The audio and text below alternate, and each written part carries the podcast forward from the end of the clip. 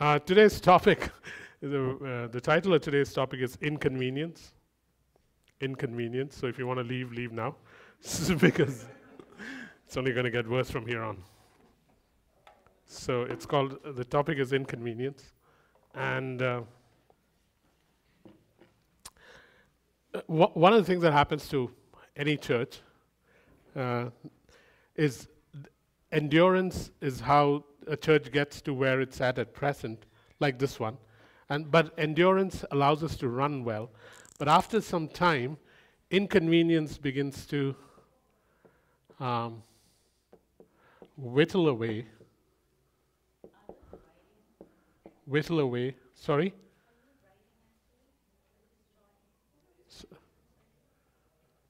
can't see? Yeah. Yeah, yeah. Incon- inconvenience. So we start with endurance, we run the race well. That's how you run any race well. Endurance is required to run a race well. But every church, every organization, at some point, begins to find certain things inconvenient because we put in so much energy when we first started that at some point it becomes a little overwhelming and things become inconvenient. And once inconvenience comes in, or we feel inconvenient about things, uh, it whittles away at endurance, and then after a while, complacency moves in like a fog. Complacency moves in like a fog.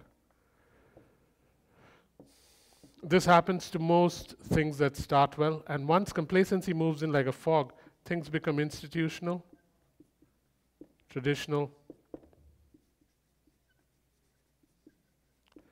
and everything becomes management, not pioneering. And so we are getting to that point where we got to be careful. So I want to talk about inconvenience because it's very inconvenient being in this church. It's a highly inconvenient church. And th- that's part of the reason why it is where it is.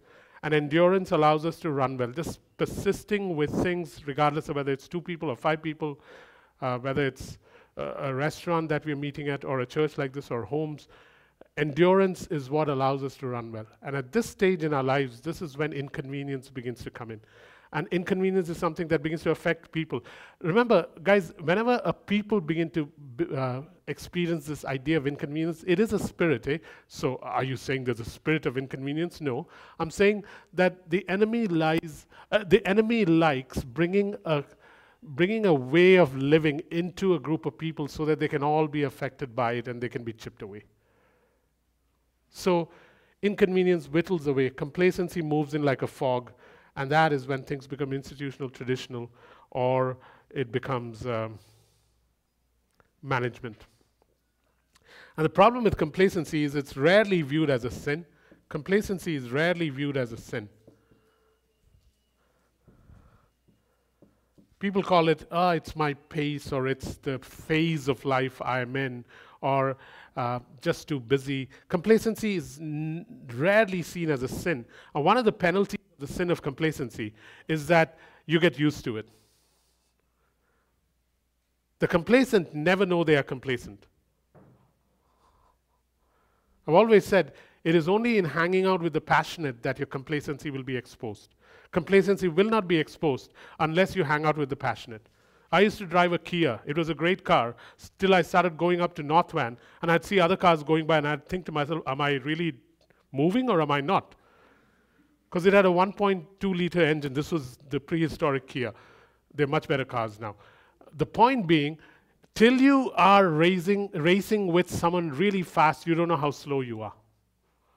And so complacency has this ability to make you think that you're doing well and you get used to it. And one of the things that happens then is a hardening of the heart, hardening of the heart to the things of God, and uh, neutrality. You become neutral about things. You become neutral about things. Neutrality. Everything is come see, come. You become neutral about things. Neutral about God, neutral about the body of Christ, neutral about what we've been doing so far,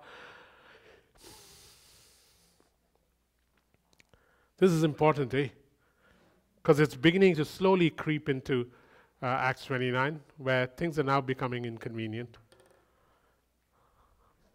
And we need the, uh, I don't know what to call ones that weren't here 16 years ago, but we need the ones that keep coming into the church to catch how inconvenient it is to live for Christ immediately off the bat.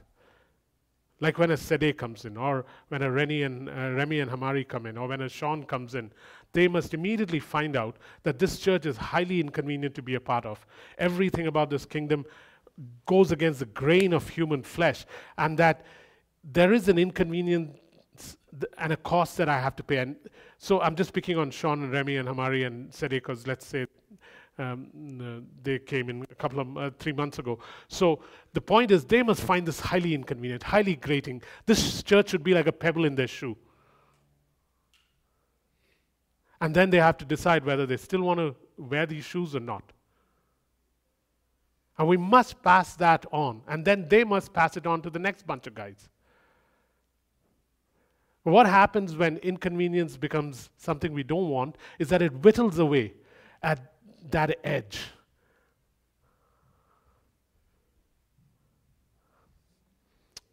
I thought you had an amazing point to make. You were coming out with great passion.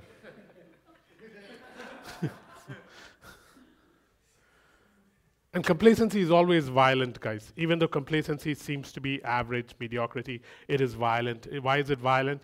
Because it always brings a spirit of poverty. Complacency is violent, it always brings a spirit of poverty. It always brings a spirit of poverty. As in, it impoverishes you. It replaces the presence of God with a dullness towards God.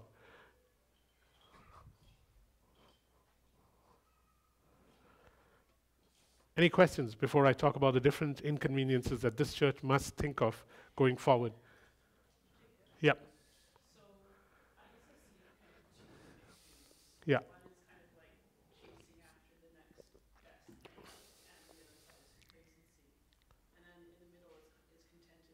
Yeah. So how do you kind of differentiate, differentiate between like complacency and Yeah. So contentedness can sometimes disguise, ne- sorry, neutrality can disguise itself as contentedness.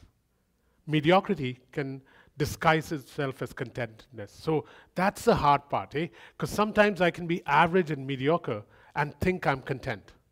I can be neutral about things and think I'm just content. And it's this fine line that divides contentedness, a godly contentedness, from mediocrity. Very fine line. And we can cross that easily.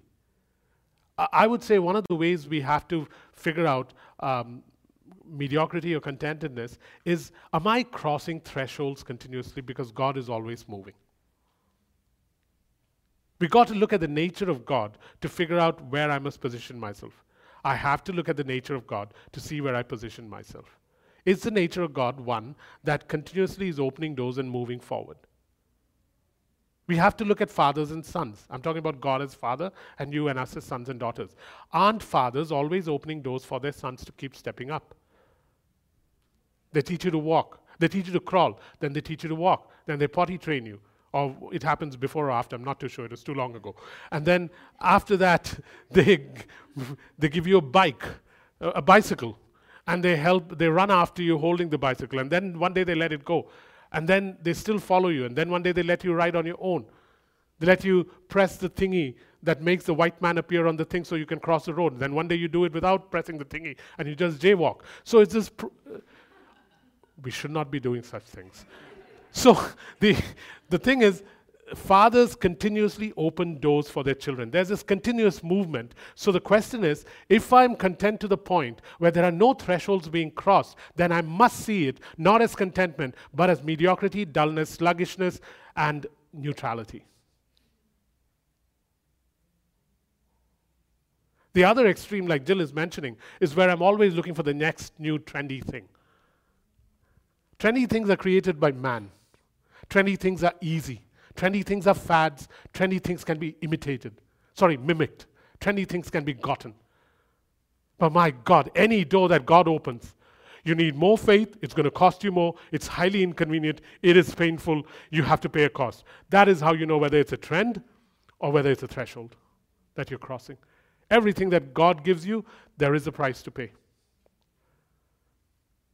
The thing is, you don't know it, but he already knows you have what it takes to pay that price. Trendy things are easy to get. Just have to wear a pair of white shoes and they think you're trendy.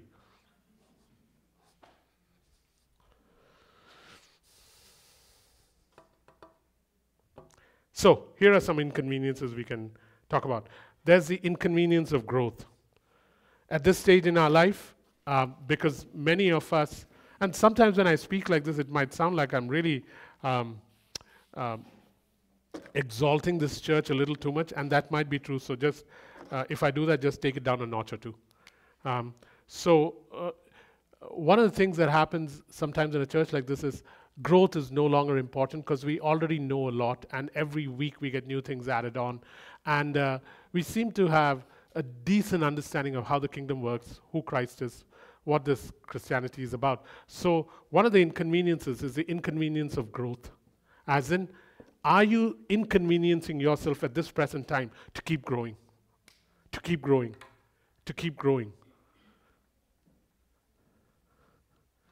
Ezra chapter 7, verse 10, it says, Ezra set his mind to study the word, and after he set his mind to study the word, he decided that he would actually practice it and do it so others can be taught. Beautiful verse. Ezra chapter uh, 7, verse 10. Ezra set his mind to study the word, and the reason he wanted to study the word so it was so that he could practice and do the word. And the reason he wanted to practice and do the word was so that he can teach others how to do the same. Is that a passion in your heart.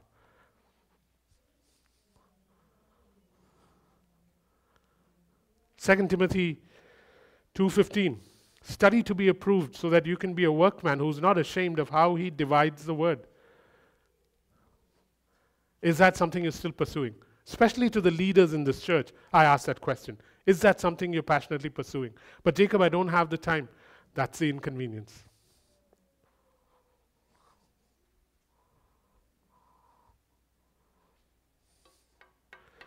Because at the end of the day, inconvenience of growth is that growth always is measured in terms of the change in character. Growth is measured in terms of the change of my character, and character can only be changed through testing. Character is changed through testing. The word talk, the Bible talks about it. In um, James, it talks about how your character becomes mature through testing and through patience. Hebrews 6:12 talks about, uh, 6:12 talks about it too.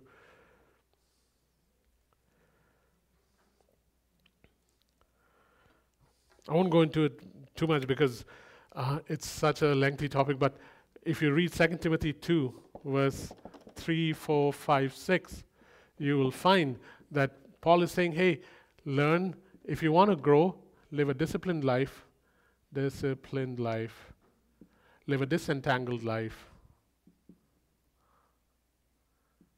live a detached life. Disciplined, disentangled, detached, and discerning life. He uses the farmer, the soldier, um, as an example. Or we won't talk about that today. And so, at times like this, the reason I'm teaching this is that times like this, if we can pull up our socks, then again the speed bump is destroyed. The speed bump is flattened. So that's the intent. It's like this massive speed bump that's being put in our path to slow our progress down. Remember, progress is attempted to be, the, the enemy attempts to slow down progress when people are doing well. When a church is doing well, there's always an attempt to slow down progress. Always remember this, guys. Uh, I mean, I, I find this so liberating. Before discipline, must come delight. Otherwise, the discipline is painful. Delight must precede discipline. Anything you delight in, you will have the discipline for. Anything you delight in, you will have the discipline for. Have you guys been following me on Instagram? I mean, I have no desire to take on a keto diet. You must see what I did. Um, but that's another story. Anyways, Chad has lost 20 kilos. That's 40 pounds because he's into keto. But he delights in what he eats. I tasted it and it was terrible. but he delights in what he eats, so he has a discipline to continue it. Like I tasted it and then I had to add sugar to it. And then that just destroys everything about keto. Huh? But, anyways, the point is anything you want to discipline yourself in, if you delight in it first, you will find discipline easy. So, if you don't delight in it, ask God, saying, Father, I really don't like it, reading the word. It's one of the most boring things in Christianity. So, could you give me a delight so that I begin to discipline myself to read it? Any questions before we go on to the next one?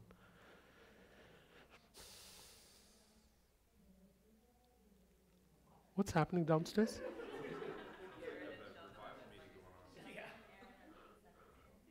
Really?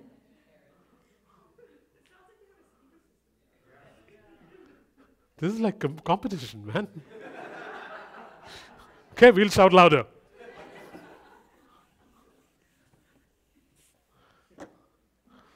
Okay, the next one is the inconvenience of people. The inconvenience of people. The inconvenience of people. Hey guys, your master, and therefore by default you, are in the business of people.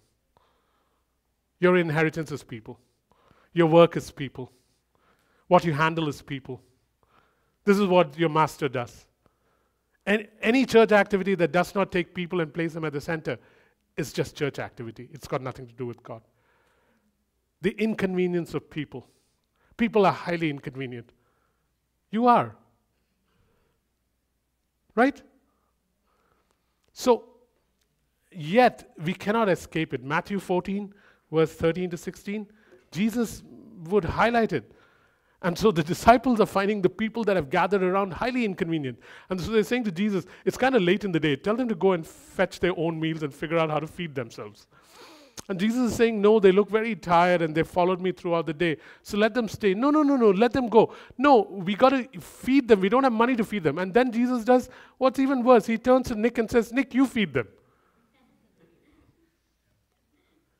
People are highly inconvenient, but this is something that this church must always keep at center. We, uh, like our master, are in the business of taking care of people, and therefore the inconvenience of people must be embraced most of all.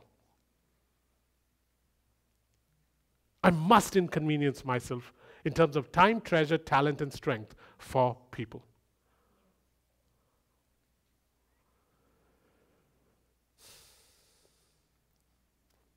And slowly, we've done it for years, and it can slowly begin to, my God, I've done it for years. I can't handle another visit from Derek. Because nowadays he turns up without food. Huh? In the past, he used to bring food with him. I can't handle it anymore. So there's that inconvenience of people. Any questions? I, I pray God that if anything strikes home, that you decide that, no, I, I'll change in this inconvenience of people. And some of you do so brilliantly at it. And some of us suck at it, and some of us aren't there yet. The inconvenience of people. Uh, as I go through this, there's not a single one that I can say I've aced. I'm struggling through some of them.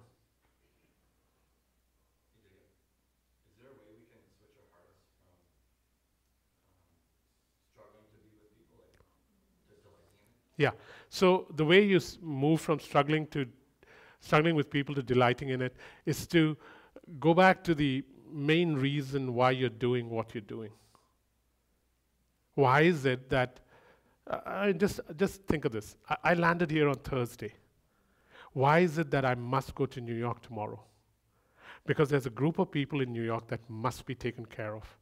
I must go there because I gave my word that I will invest in New York. And when I say invest in New York, the city isn't what you invest in, it's the people you invest in. So you must go. Even if it's for a day and a half, you must go. You must spend time there. You must exhaust yourself and you must come back. But what is it that motivates? The motivation is not New York. The motivation is not even the people in New York. The motivation is there is someone who has called us for this one thing. And there is nothing like partnering with him in the one thing he's been doing since the beginning of time taking care of people. Be it in the garden before the fall or after the fall. Be it eh, when he used to walk around Jerusalem, moved by compassion, moved by uh, sh- sheep without shepherds. Hey, when I go to different places and I see what we have, and I see the hunger that people have, and I see what is not being provided, I want to send all of us out. Thank God we are not fat cats, meaning sitting on our backsides not doing anything. But I'm saying it is, there's too much hunger and too little food.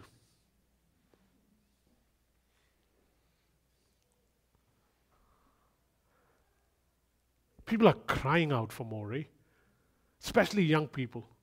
And you don't get them now, they'll end up getting the tickets booked to heaven, but not knowing God till they get to heaven. That's the saddest thing. When a 22 year old knows if he dies when he's 90, he'll go to heaven. And for the next 10, 90 minus 22 is 68. 68. For the next for the next 68 years, they live a mediocre Christian life. Ah, it's ah. I did that deliberately. I know the camera's there. It's horrible to live that kind of a Christian life.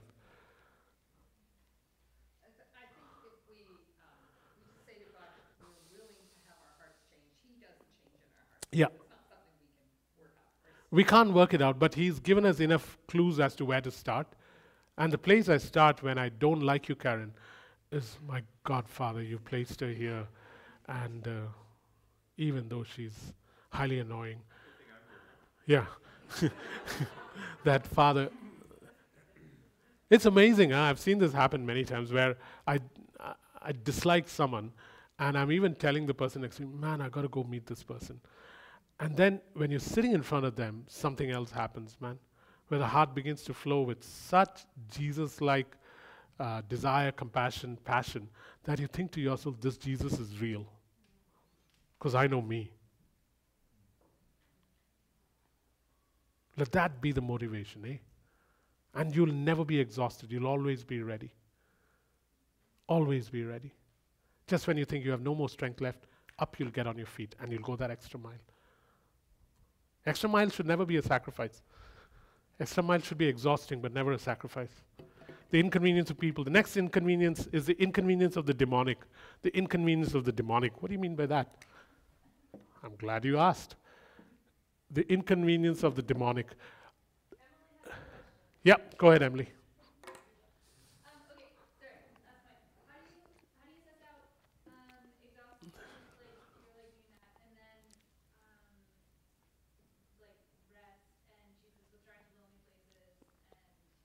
Yeah.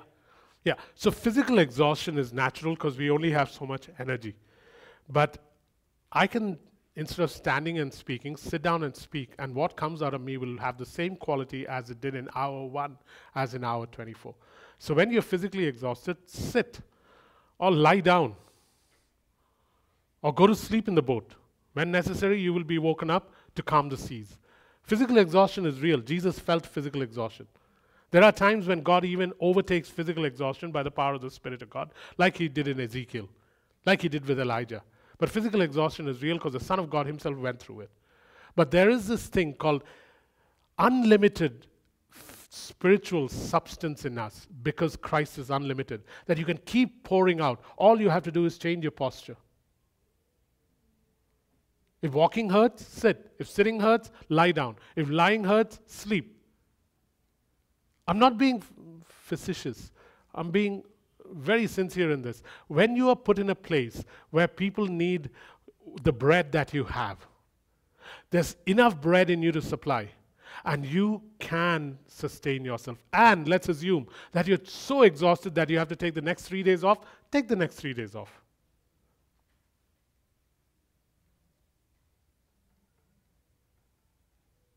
I mean, have you noticed how the Marines don't complain?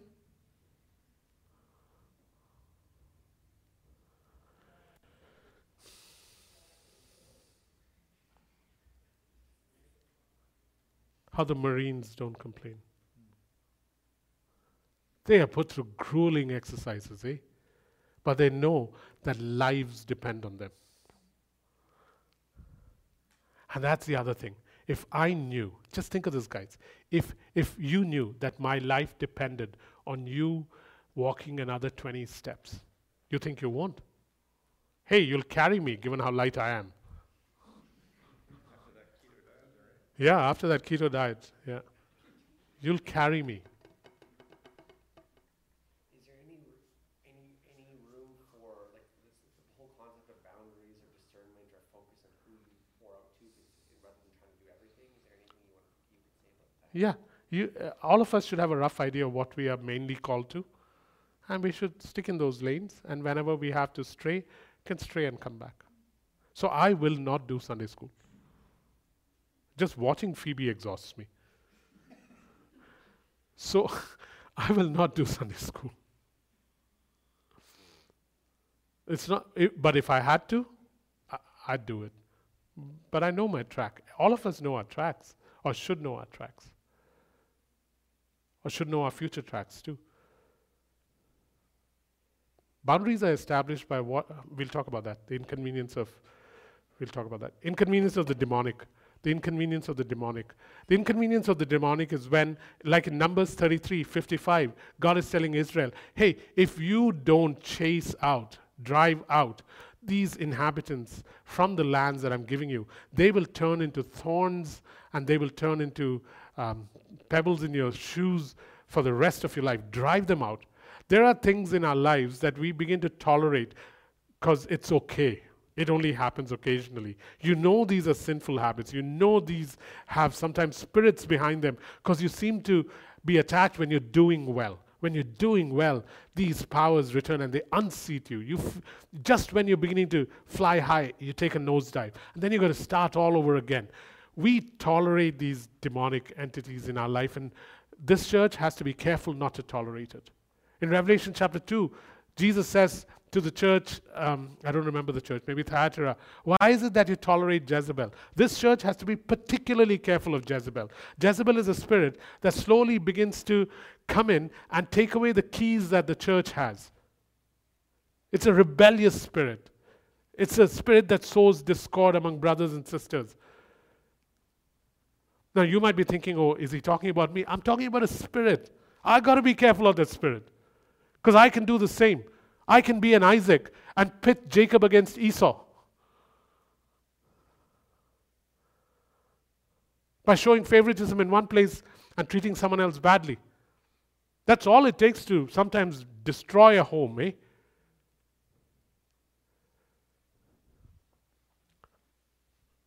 What I'm saying is very real. We've got to be careful of two things in this church. One, discord. Two, the spirit of Jezebel and it's looking for victims. We talked about Jezebel some days ago, or some uh, weeks ago. It's a power. It comes against any church that is prophetic and beginning to move. It will try. It, it's a historic pattern. But praise God that for every historic pattern, there is a biblical solution. It completely annihilates Jezebel tramples upon the spirit's head and destroys it. But inconvenience of the demonic is when I, I, I, I, I may hurt Mike by confronting the power that is operating through him. So I'll leave Mike alone because I don't want to hurt Mike. And in the process, I destroy an entire church. Huh? Why? Because I just don't want to hurt Mike. Any questions? Please ask, guys, because these are real things that are happening. Discord. That's another thing. In this church, discord won't happen because of strife. Discord will happen sometimes because of rivalry or sometimes because of jealousy. At this particular stage, guard your heart against it, eh? On the worship team, guard your heart like crazy about it. Because one of those places where jealousy and strife comes in first, like it came in the backyard of heaven, is on the worship team. And then amongst the leaders, guard your heart. You do not need to be included in everything. You don't have to be on the inside. You don't have to be within the news loop. You can be left out of stuff. Learn how to be happily left out of stuff. You don't need to know everything.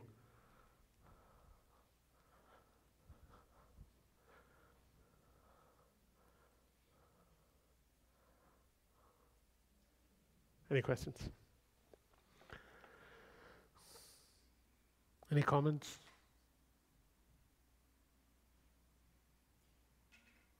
Okay.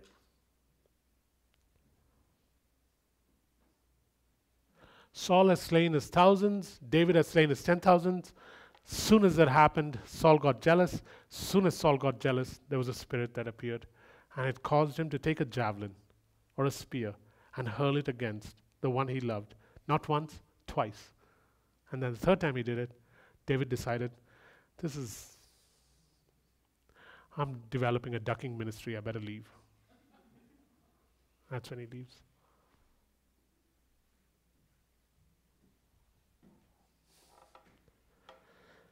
Fourth, the inconvenience of purity. The inconvenience of purity. The inconvenience of purity.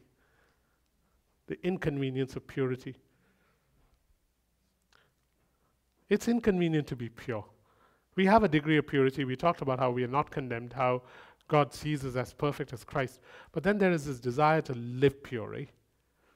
A blazing purity. I keep talking about this idea of blazing purity. It's inconvenient. But my God, it can be delightful. Where you choose not to swim with the t- Christian tide, you break against the Christian tide. I'm not even talking about the tide of the world. In Christianity, there's a degree of purity expected, and you are upping the game, saying, Nah, I'm going to be so pure even in my motives. Deception and manipulation will not be named in Jacob's life, even though the Jacob of the Bible was well known for it, and this Jacob also is pretty good at it. But he's going to decide that there will be no manipulation, there will be no deception in my life because there must be a purity of motives, leave alone sexual purity. The inconvenience of purity. Proverbs 22, verse 11, verse 10 talks about it.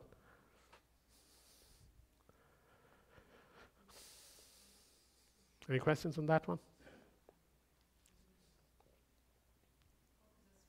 Proverbs 22, verse 11 and verse 10.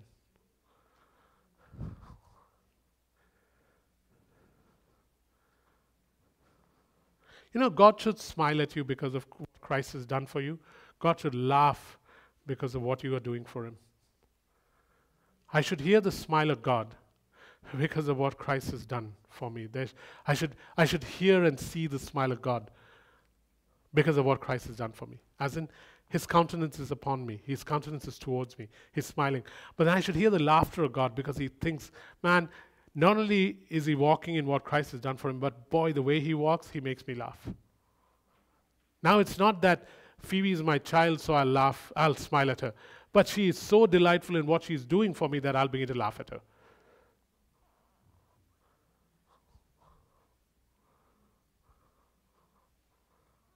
Okay, next one. The inconvenience of correction. The inconvenience of correction. The inconvenience of correction.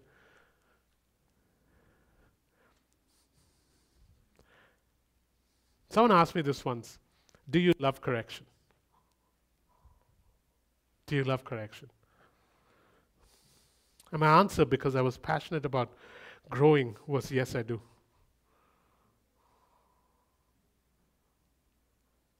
You can only love correction if you want to get better, really better.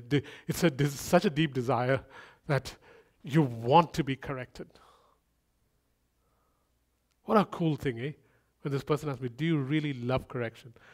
I was so desperate to grow spiritually that I said, I love correction. Correction will not be meted out to you the way you think you need to be corrected. It'll be co- given to you the way the person who you're connected with feels is right. We don't go to the surgeon who's about to do an operation and tell him, I'd like you to go for my spleen first and then bypass the liver and go for my pancreas. We don't tell him that. I think those three things are somewhere near to each other, like they're neighbors.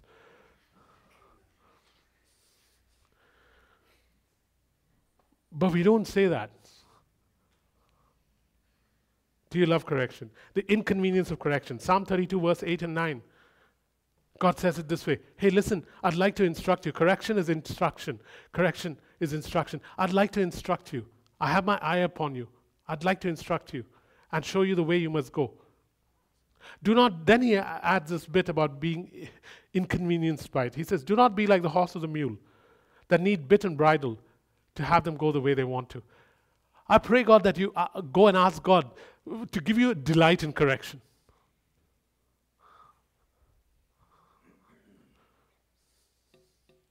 Proverbs 19:27.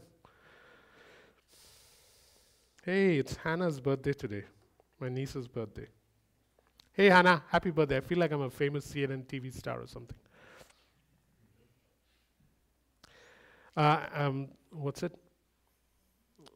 Proverbs 19:27. Proverbs 19:27.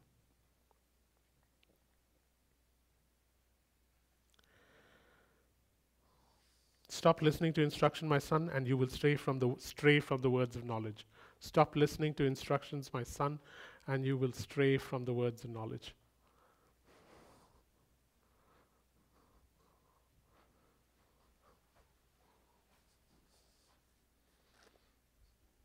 One of the reasons I used to be afraid of correction was because I did not want to disappoint the ones who were mentoring me. Second reason I was afraid of correction was because I did not want anything in my life that was wrong to be spotted and picked on. The third reason I didn't like correction was I didn't like the way that I would be corrected. Sometimes it would be harsh, it would hurt,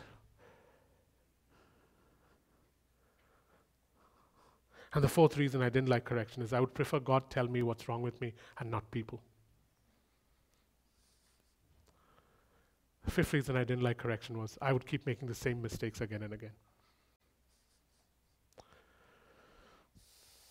I would suggest to you that because we are both human, these are some of your reasons too.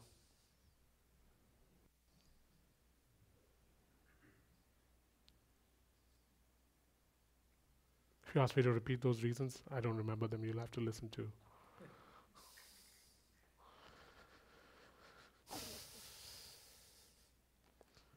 Next one the inconvenience of being wronged. The inconvenience of being wronged. The inconvenience of being wronged.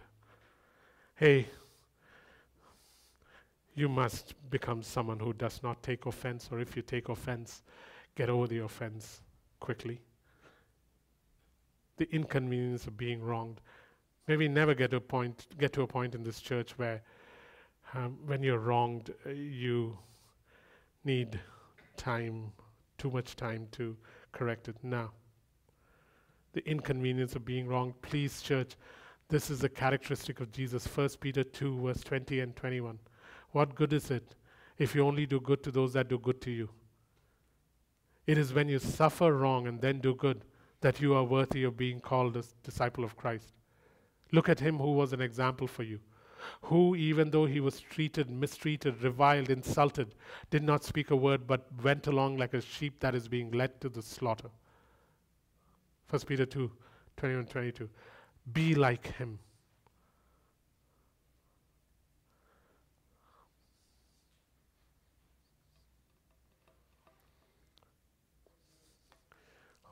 Guys, remember this always. Huh? Lesser the offense taken, greater your influence.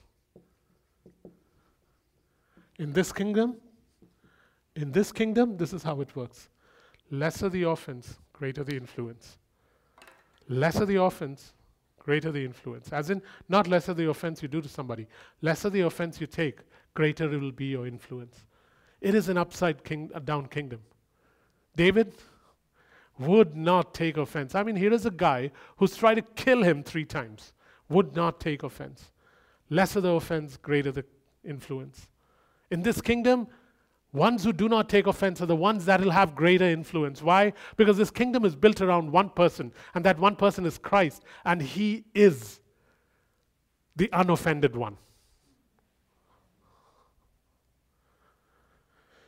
Any questions?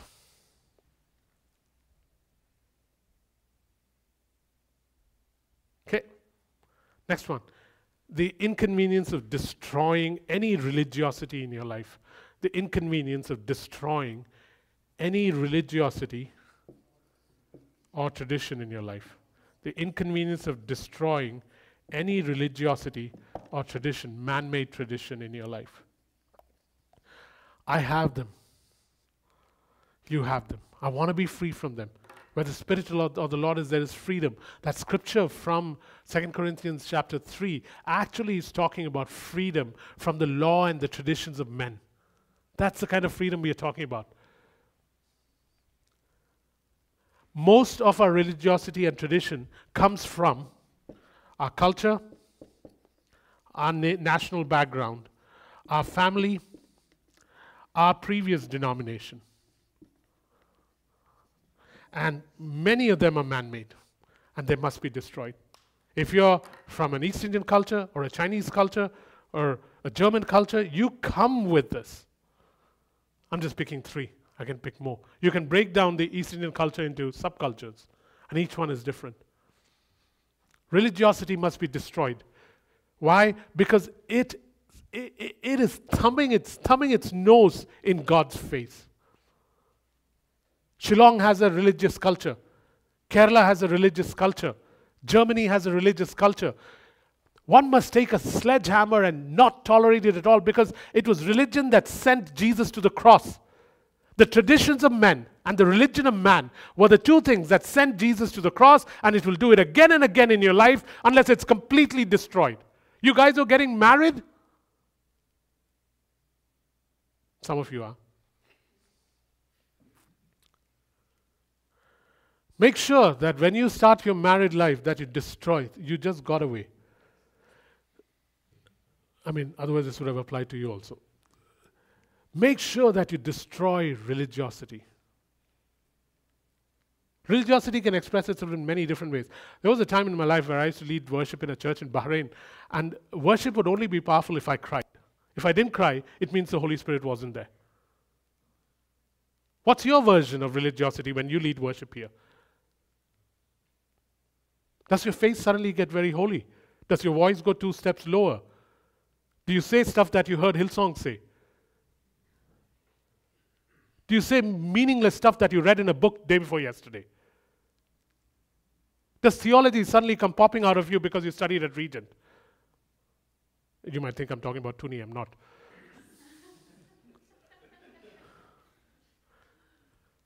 Guys, have a hatred for religion and the traditions of men because they are present.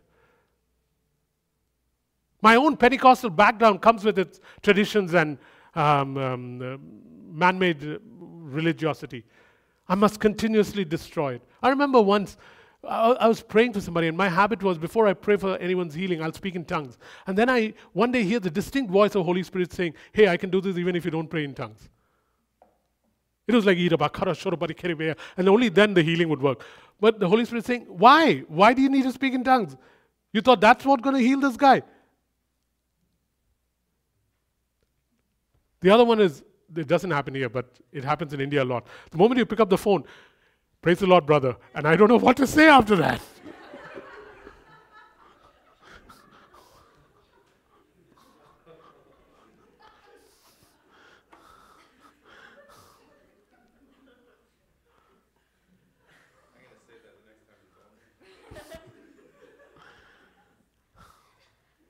I usually respond with a yo, but then but then they may say two or three times. When they say two or three times, then it's almost like it gets squeezed out of me. Praise God. it's like I'm overwhelmed.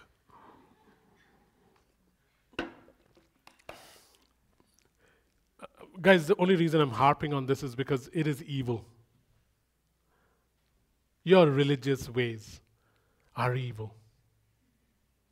Your man made traditions stand in the path of what God can do. And it comes from your culture, your nation, your family, your denomination.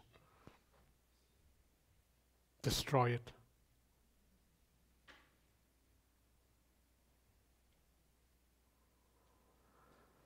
Hebrews 12:27 talks about it. Ah, I love it. Love the way it says in the um, it says it in the message. So now there's going to be one last shaking and all the historical and religious junk in your life God is going to get rid of. James 1:26 talks about it. Read it from the message. Matthew 5:34 talks about it.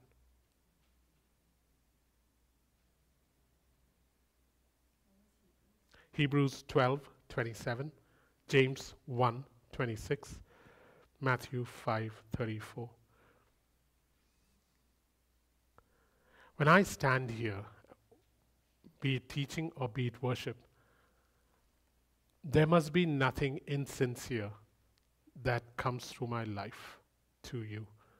And that is how you maintain freedom from all religiosity or tradition. There must be nothing insincere, nothing, nothing that is put on you that you are observing because I mean one of the things I love doing in this church is destroying every churchy way of doing things because we are in our father's house.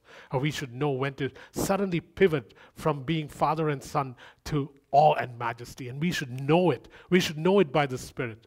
So that there is no movement in this church where you're doing things because this is the way we do it. No! You don't know what it was when Jesus is confronted with the fact that, hey, your disciples have taken grain and they're rubbing it in their hands. It was haram. Haram, I don't want you to think I mispronounced haram. Haram means like um, blasphemous. Yeah, yeah. So you take grain and you, and they're saying, why are your disciples doing this? On the Sabbath. Jesus would go touch dead bodies and then touch people. Jesus would touch lepers and then touch people. The only traditions he maintained were the traditions that were handed down by God to him, through which he wanted to show a new system that was coming. Okay, next one. Ah, we got three minutes. The inconvenience of spending and giving money away. The inconvenience of spending money and the inconvenience of giving money away. Both are different. Giving money away is to others, spending money is for your own sake and for the sake of the kingdom where you need to spend money. As a church enters this stage, we have given so much away that we can get to a place where our giving becomes plateaued. Hear me again. It's not that this church doesn't give. I have never seen a generous church like this. I'm a beneficiary of your generosity. But a time comes when a church, because it has given splendidly, can begin to plateau because we are giving at a high rate. But our giving must never plateau. Our spending should not plateau. Our spending for the sake of the gospel should not plateau. So, Jacob, but what will I live on if I keep living like this?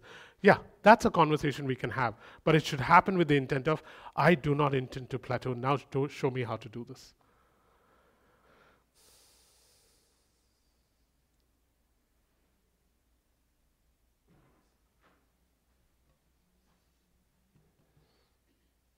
Betty and uh, Heidi were supposed to go to Bangladesh. Heidi has just retired and she bought a ticket to Bangladesh during spring break, which is super expensive. Both of them did. It was like 3,500 or 3,600 bucks. And I'm thinking to myself, what's wrong with you? And they, but they were willing. Then I found them a better ticket because I was feeling guilty. And it didn't work out in the end. But the point is, there should be a desire to keep spending for the kingdom. And what do you mean spending for the kingdom? Spending for the causes of the king through a body or through your own personal life.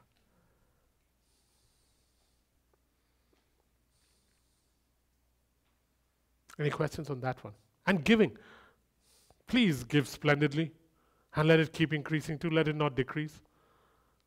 And then the other thing is, guys, if you say you're going to give, then please give. Do not delay giving.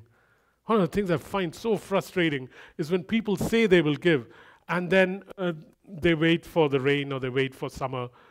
And you think to yourself, but you said you're going to give. If you've committed to it, Paul talks about this. I'm only bringing up stuff that is already written.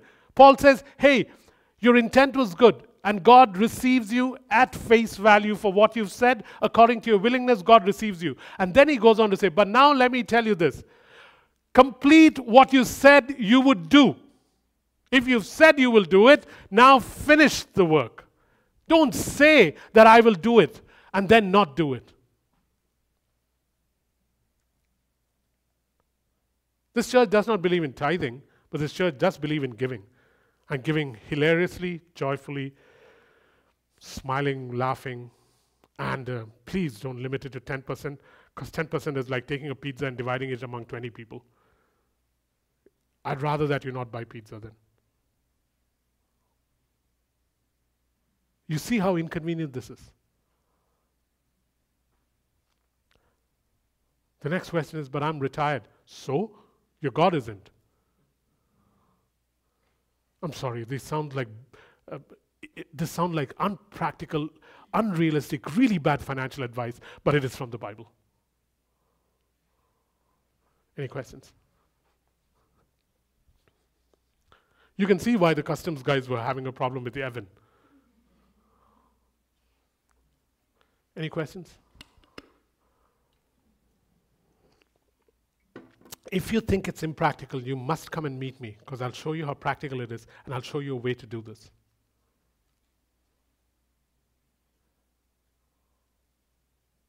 I dare you. Okay. Inconvenience of time. Inconvenience of time.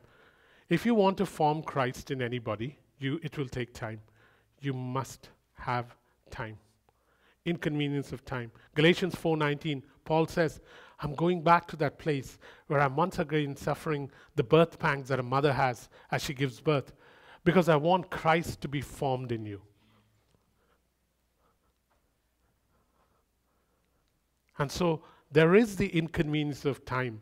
If you are someone who's a leader in this church or a potential leader or someone who wants to actively involve yourself in the things of either this church or the king and the kingdom, you will have a demand on your time and you will have less for yourself. It is a fact. You'll have less time for yourself.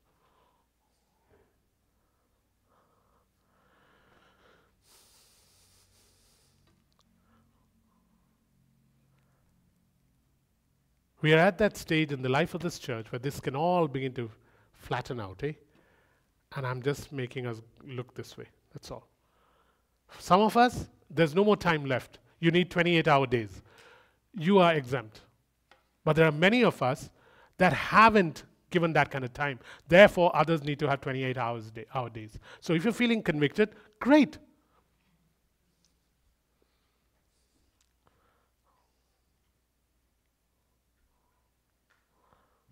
But Jacob, you never ask us, hey, come and ask me. And you will regret it. Because the moment you ask, I'm not looking for your time. I'm looking for what you can do well that will require time. So if Dilna comes and says to me, Hey, Jacob, I really want to do more, and uh, uh, I just want to give you my time as an accountant, my response will be, We don't need you as an accountant. We don't need your advice as an accountant. But I can take your time and I can put you to work in areas that you're not familiar with, and it'll really test you. And now Dilna is scratching his head saying, I wanted to meet him on Wednesday. Maybe I'll postpone it for a month.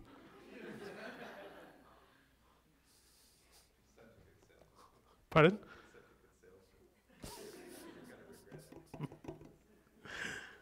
Inconvenience of perspective. Inconvenience of perspective. We're only four minutes over. Hey, I heard that when Derek preaches, it goes on forever. and that he calls you up to give responses, and then the responses go on forever. And from what I see and hear, some of the responses had nothing to do with what he was asking. So, if he, if he can go long, I can go long. Okay. inconvenience of perspective. Guys, um, when a church grows big, you have to make sure you don't miss the forest for the tree. As a church grows big, you have to make sure that you don't miss the forest for the tree. As in, there might be a situation that is grabbing your attention and that you are focusing on, but there is this thing called the inconvenience of discerning or zooming out and seeing things from God's perspective so that you know all the parts that fit. Paul describes it this way in 1 Corinthians 12. He says, I've got to see things in terms of the entirety of the body. If I only look at my part, then I will miss out on what God is actually doing. 12. 1 Corinthians 12, verse 25 and 26. From the message, or from any version, it talks about this idea of zooming out and seeing the whole, not just a part. I, I could never understand this when I was younger. It was like, this is what God is saying to me, so this is what we should do. And wiser people would say, that's great that God is saying this to you, but there are so many other parts in this that have to go to work. You've got to zoom out. Wally, maybe going great guns for Pavan and Derek and what's his name? Mark. And uh, that's great, but Wally is not the only thing that's happening on the earth.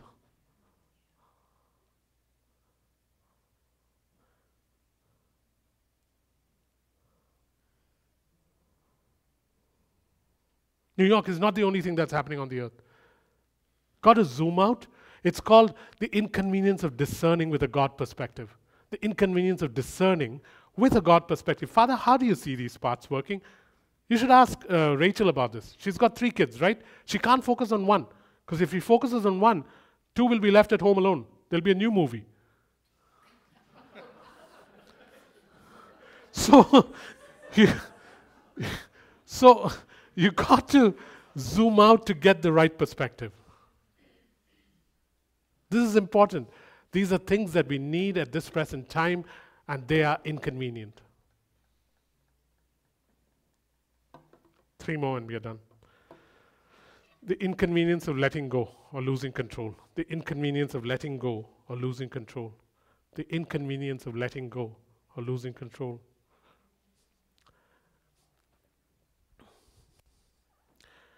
Most things in this church that you were in charge of can be let go because there are new people under you that can begin to function in it. Most things that you're doing, you must raise someone up and let it go. They will not do it like you do it. They are not as good as you. But they will end up doing a better job than you. I used to try and make Eric do things a certain way in Vernon every time he'd do something, I'd go and tell him, but do it this way. And I'd keep correcting him. And he was such a humble guy that he would keep correcting it, keep correcting it. And one day I called up Eddie and I said to Eddie, Eddie, it's frustrating. I keep telling Eric to do it this way and he doesn't get it right. And Eddie listened to my long lament for about six minutes. And then he said just one thing Yeah, it must be difficult trying to create another Jacob. It was like, patak! But he said it so gently. That's the thing with Eddie. Eh? He can take out your spleen before you know it. and so, so he said, Yeah, it must be really difficult creating another Jacob. And then he put the phone down, and I'm thinking to myself, My God, that was harsh. And I, the next day, I flew to Vernon. And I spent that evening with Eric, and I apologized to him for trying to make him me. Control desires to create things in your own image. Control desires to create things in your own image.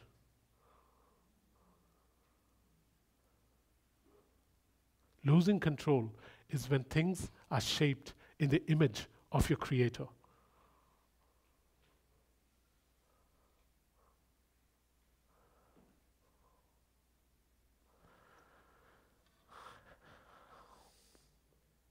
I'm glad to be away. Sometimes I see the things that are done here when I'm away and I shudder. Like when someone took their shoes and put it on top of this pulpit. or when someone came up a couple of weeks ago and said, Stop the rain! but it is what it is. The rain did stop for two days. When I came back, there was no rain. I know.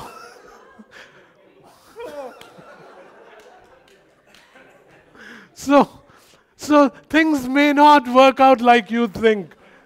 Derek may not be as brilliant as I am in some areas, but there'll be other areas that he'll do so much better. So, lose control, yield control. Otherwise, you shape people in your image, that shouldn't happen. Your kids should look like you early in life, but not later in life, because you get uglier. So, sorry. it's yielding, it's, it's yielding control that allows sons to stand in the place of their fathers. It's yielding control that allows sons to stand in the place of their fathers. It's yielding control that allows sons to stand in the place of their fathers. Like God the Father, one must step back and become invisible so that the Son becomes the visible image. Two more. The inconvenience of being misunderstood. The inconvenience of being misunderstood. It's important, eh? It's okay to be misunderstood in this church, not misinterpreted. One mustn't misinterpret my words, but to misunderstand is okay. The narrow. I'll write this down.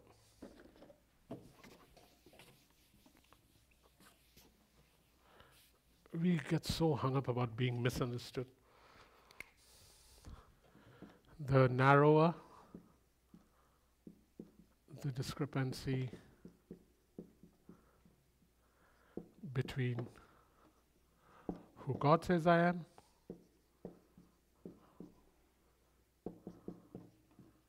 who I think I am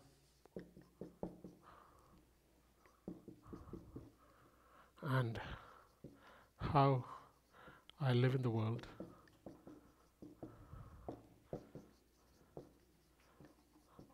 The less I am bothered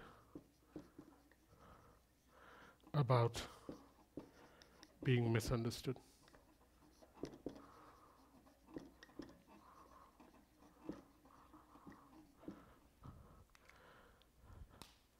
The narrower the gap or the discrepancy between who God says I am and who I really am becoming and how I live in the world, the narrower the gap, the less I'm worried about you misunderstanding me.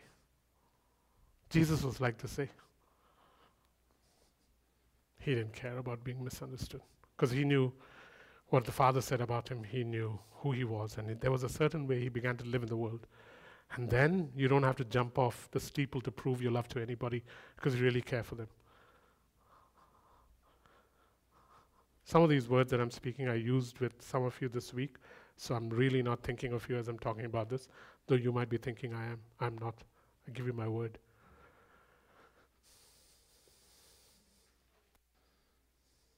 John 13, 1 to 3. Knowing where he came from and knowing where he was going, he took a bucket of water, wrapped a towel around him, and began to wash the feet of his disciples. This is the same Jesus who knew that it was highly, uh, a highly sexual act when a woman who was a prostitute came into the house of a very noble man and began to wipe his feet with her hair. There was nothing kosher about it. But my God, did he have a weight and a dignity about himself that he allowed that? You can't imagine it if you actually put yourself in that place. Of a very sophisticated setting where a woman from the streets comes and does that. Hey, it'll ruin your reputation. Huh?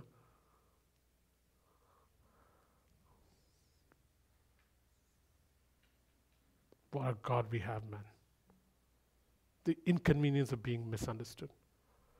If you are too concerned about being misunderstood, you will always have to please people.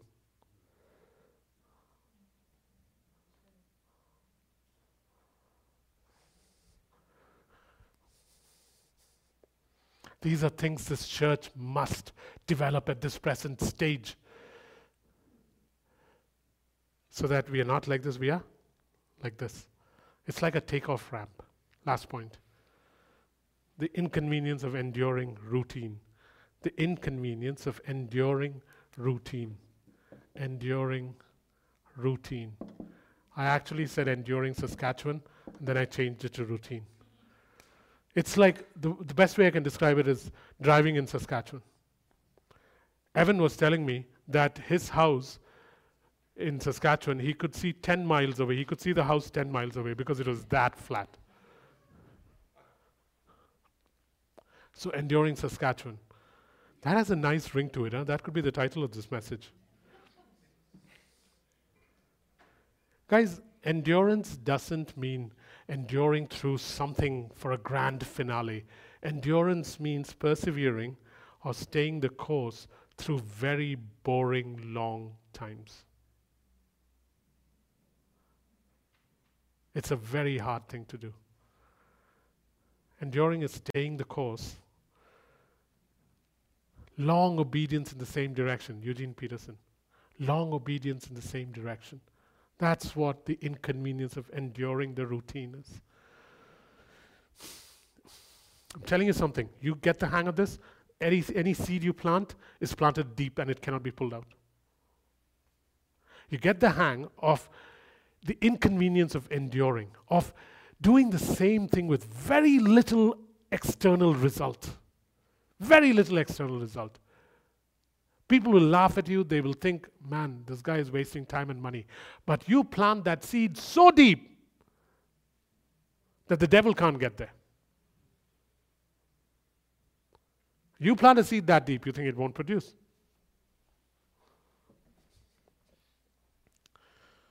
WALL-E. Do you know how long ago we talked about WALL-E? 2020. It's been two years, man. But you should hear the stories that come out of WALL-E now. Three or four people began it. So look forward to May 29th when we go there. And what else is going to happen there? It takes time. It is boring. It is routine. It is repeat, repeat, repeat, repeat. My God, truth is always established only through repetition. And once it's established, nobody can pull it out.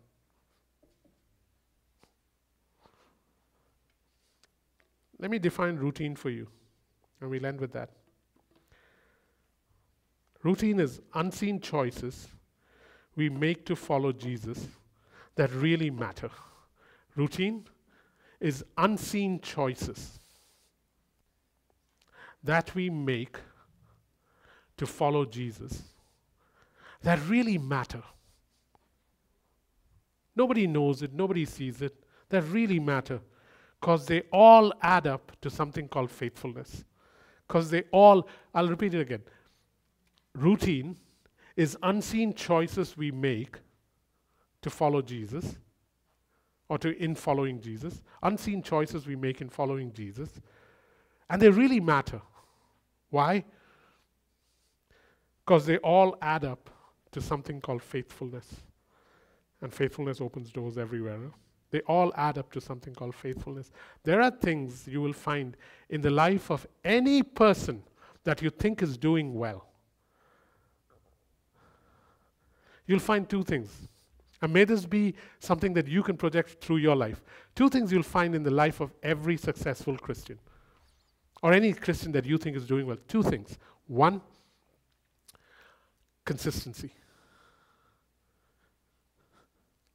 Two, they are much loved children. It is the key to brilliant Christian living. Just two things. They live as much loved children. They always live as much loved children. They never veer off from that definition of who they are. They're not apostle, prophet, teacher, evangelist, nothing. They're not gifted, they're nothing. But the one thing that they constantly keep right at the center I'm a much loved child of God. And they keep that. That is a definition, that's a name, that's an approach to God continuously. Just doesn't matter how bad or good things get. Much loved children. That's the first thing. And the second thing is consistency. They have learned what it is to be consistent. Not brilliant, not meteoric, not down in the dumps one day. Nah, consistent. They're like a blooming clock. Get these two things right. The world is your playground. Get these two things right, and the world becomes your playground. Because the earth and everything thereof belongs to God. These are the two hardest things to get right, by the way. Well, we shall talk about that next week. Let's pray.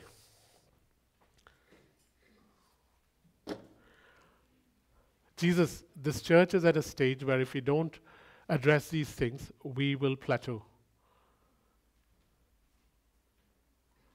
You don't plateau. If you don't do these things, this church will begin to stagnate at a very good place. And a very good place is always the enemy of that which is best. We want to say today that some of these things are active in our lives. Spirit of God, I've said what I think you wanted us to say. Now, could you help me be inconvenienced? Could you help me be inconvenienced? There are areas in my life where I need to be inconvenienced.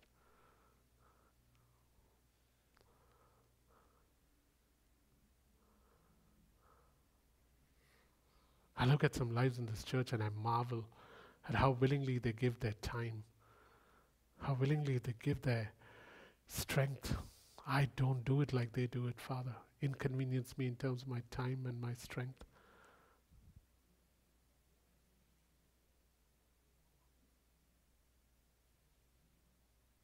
I don't think there's any song written about inconveniencing, so we won't have to end with a song. So we'll just conclude for now, Father, by just repeating these words together. I'll just say them, and then the church can either choose to or not choose to repeat it.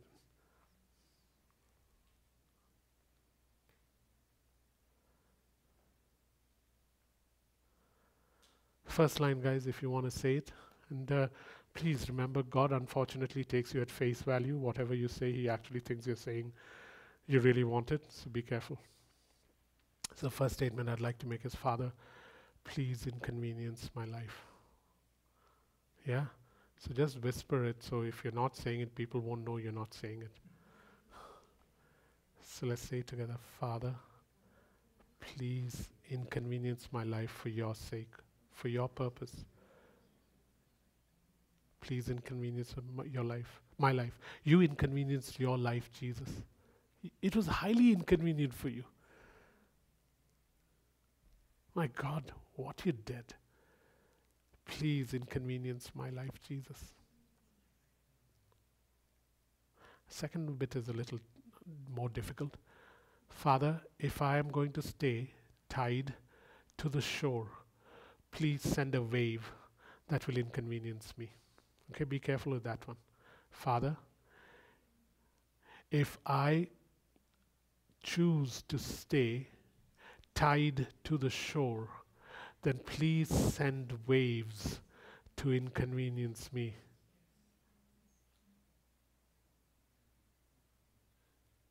And the third one, Father, please convict me of some of these inconveniences so I can ask for help. Father, please convince me of some of these inconveniences so I can ask for help. In Jesus' name. Amen. Thank you for letting me preach these things to you.